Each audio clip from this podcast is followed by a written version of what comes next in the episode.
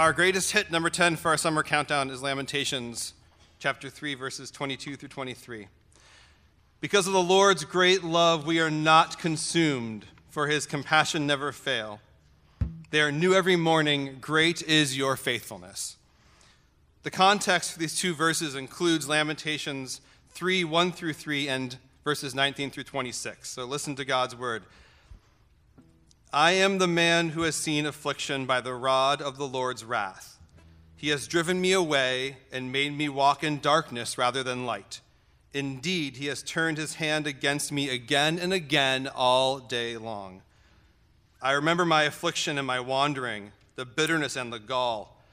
I remember them, and my soul is downcast within me. Yet this I call to mind, and therefore I have hope. Because of the Lord's great love, we are not consumed, for his compassions never fail. They are new every morning. Great is your faithfulness. I say to myself, the Lord is my portion, therefore I will wait for him. The Lord is good to those whose hope is in him, to the one who seeks him. It is good to wait quietly for the salvation of the Lord. It's the word of the Lord.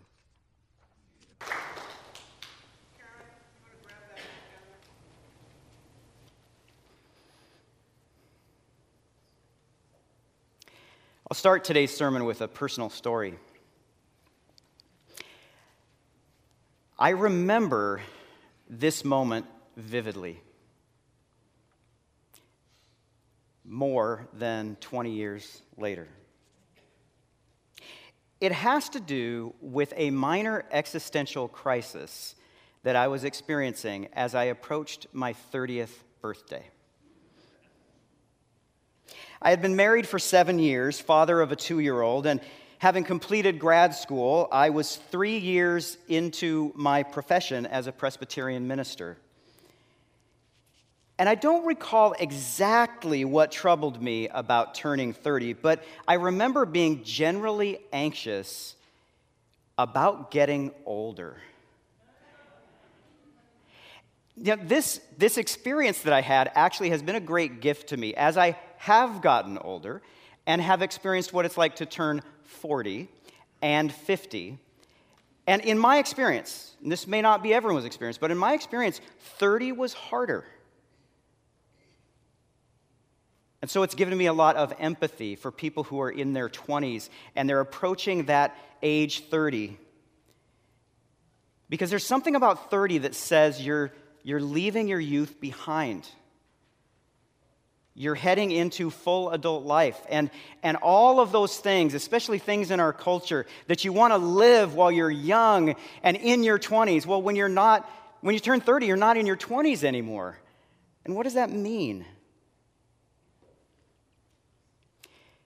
God met me in a powerful way in the midst of that existential crisis in, of all places, a presbytery meeting. Yeah, I know. You know, for us Presbyterian pastors and elders, we just ordained officers, uh, we've been to presbytery meetings.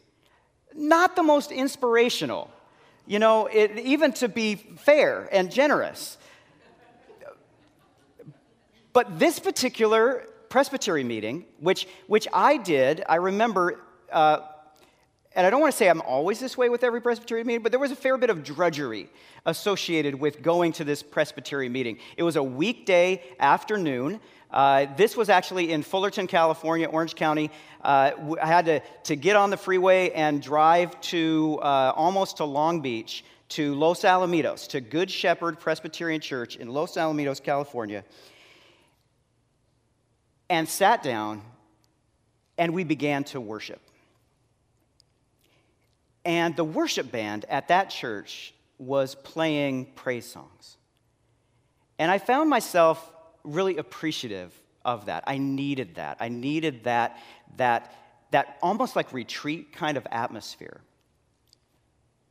And it was when they began to sing the song that we sang, the second song in our set this morning, The Steadfast Love of the Lord Never Ceases. His mercies never come to an end. They are new every morning. New every morning. Great is thy faithfulness, O Lord. Great is thy faithfulness.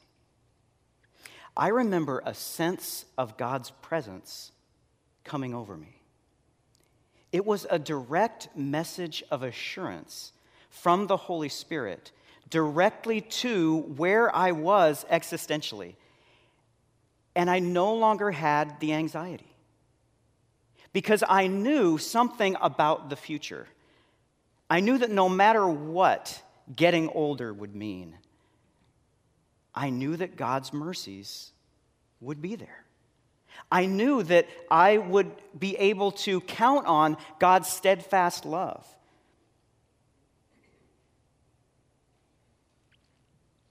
And that made the difference in my life right then. And it has continued to, knowing the truth that, of which that song sings. You know, when I think of this particular greatest hit, I can't help but hear that song. Can you relate? Some of you might have noticed that that the scripture that Brian read this morning has a very different feel to it than the words of the song that we sing. There's actually good evidence that the song and its rise to popularity is the reason why that verse is a popular verse that people look to as a treasure. Now, uh, to those of you who are kind of new, maybe this is your first time visiting, uh, earlier this month we went through a process of, of really polling the congregation to get a sense of the top ten verses in terms of the powerful impact that these verses have had in the lives of this congregation. And we ranked them in reverse order, and we're doing a top ten countdown of our greatest hits. That, of course, is why we have our Wurlitzer uh, jukebox there.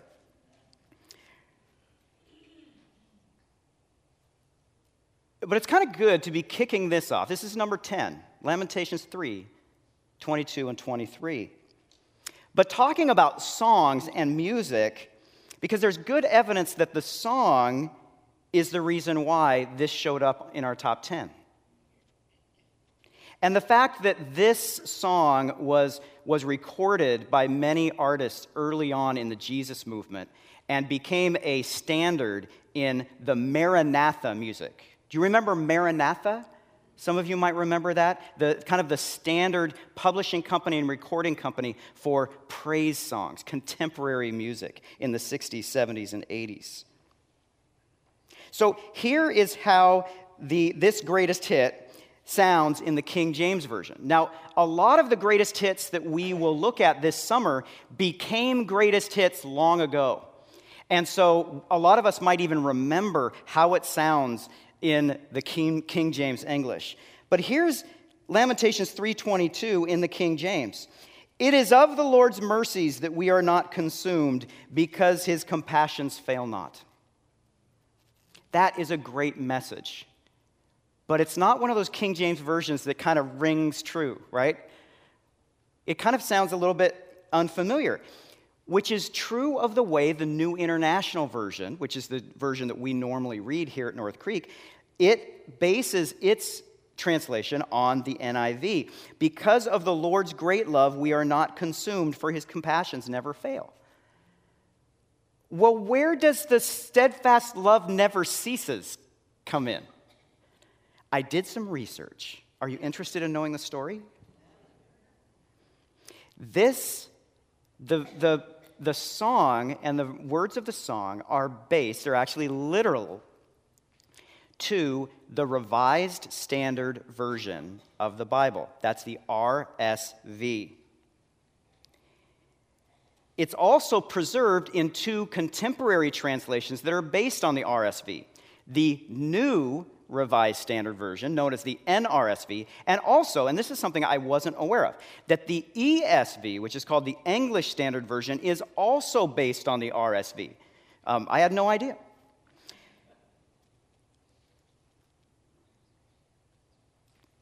It's unique that it would come from the R S V, because the R S V was published by a group of Christians that are not known for memorizing Scripture and having really deep devotional lives.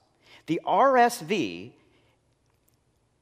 in mid-twentieth century was the official translation of Presbyterians and Lutherans and Episcopalians. It was, it was uh, translated by the National Council of Churches and their religious education wing. And when it was published, a lot of conservative Christians didn't trust it. Here's why. They often went right to Isaiah seven fourteen, and it translated, uh, and behold, a young woman will conceive a child, when that is a prediction of the Messiah. And in the King James, it said, a virgin shall conceive. Now, that word, Alma, can be translated both ways. But for some people, that was really going in a different direction. So a lot of folks in kind of the evangelical church at that time didn't trust the R S V. How did the R S V develop and pass on into the song? Well, it has to do with the person who wrote the song, a woman named Edith Richards McNeil. Not much is known about her, but I did some online research. So here's the thing about this song. It was written in the early sixties by a person who was not old then. And so you can do online research, and the research that I found was an obituary. She passed away at the age of ninety-four in two thousand fourteen. She was an accomplished musician and composer of hymns and praise choruses, and she wrote The Steadfast Love of the Lord while a member of the Episcopal Church of the Redeemer in Houston, Texas, which was originally founded in the nineteen twenties in a depressed area of Houston, but in the early nineteen sixties experienced a charismatic renewal. So this song came out of the charismatic movement in mainline churches in the United States. Just as a way of helping us understand the different terminology, uh, charismatic and Pentecostal both really speak of the, the, the belief in the power of the Holy Spirit, and especially the, the exhibition of the gift of speaking in tongues in worship. Pentecostal often refers to the denominations that hold that belief and have that style. Charismatic often describes people in other churches that don't hold that to be true for their entire church, but are a subgroup within. So there are charismatic Presbyterians. There are charismatic Episcopalians. And actually, for those of us who appreciate the Alpha Course, that came out of a charismatic Anglican church in London, Holy Trinity Brompton. Many praise songs came out of Pentecostal or charismatic churches or parachurch ministries. But the charismatic renewal that happened in the mainline church is why the Holy Spirit got a hold of them and they used the R S V version. That's what Edith McNeil used. The steadfast love of the Lord never ceases. So let's look at this text. The verses feature two divine qualities in poetic parallel. The first is steadfast love. The, the Hebrew word here is hesed. And it's love that is part of a covenant obligation. It is God's loyalty to his promises to his people. Some translations translate this loving kindness. It is God's promise to deliver, to help, even in the context of our failure in the demands of the covenant. And then the second divine quality is mercy. Some translations talk about it as compassion. It never runs out, the verse says. It is fresh every morning. It's like saying, as sure as the sun will rise, God's mercy will be there for his people. And it's a foundation of hope because it's forward-looking. Just like in my experience, when we have anxiety about what the future will bring, knowing that God's mercies are new every morning means that there will not be a time in our future that God will not be there with mercy for us. and God's faithfulness is great. The tone that that great is your faithfulness, O Lord, changes to a direct exclamation of praise to the Lord. And it actually is a change from protest to praise. Because let's go deeper into the context. I don't know if some of you were shocked by listening to what Brian read from the first three verses of Lamentations three. But Lamentations is full of, well, lamentations. Lament. Lamentations one one, this is how it starts off. How deserted lies the city, once so full of people. How deserted lies the city. The entire book of Lamentations is a lament. It's a sorrowful treatment of the fact that Jerusalem, God's great city, now lies in ruins. And many people have been killed. Many have been deported. And it is words to the Lord, reflecting on the destruction of Jerusalem, traditionally thought to be from the prophet Jeremiah. That's why in our English Bibles, Lamentations comes after Jeremiah. In the Hebrew Bible, it's actually grouped with a number of what are called the writings, Psalms, Proverbs, Ecclesiastes. It actually comes after Ecclesiastes. But verses one through three in chapter three begin an intense protest against God, which extends all the way to verse eighteen. We didn't read all of that. It might have been too much. Now, this chapter, and actually Lamentations as a whole, each chapter is an acrostic poem where every verse starts with a successive letter of the Hebrew alphabet. It's actually beautiful to see in the Hebrew script on the page, and yet very hard to read. What you see here in verses twenty-two and twenty-three is now a particular letter of the alphabet, the het, or to pronounce it, het. Het, yes. And so the first word of Lamentations three twenty-two is hesed. Hesed, steadfast love of the Lord never ends. And then the next verse begins with the word chadas, which means new or fresh.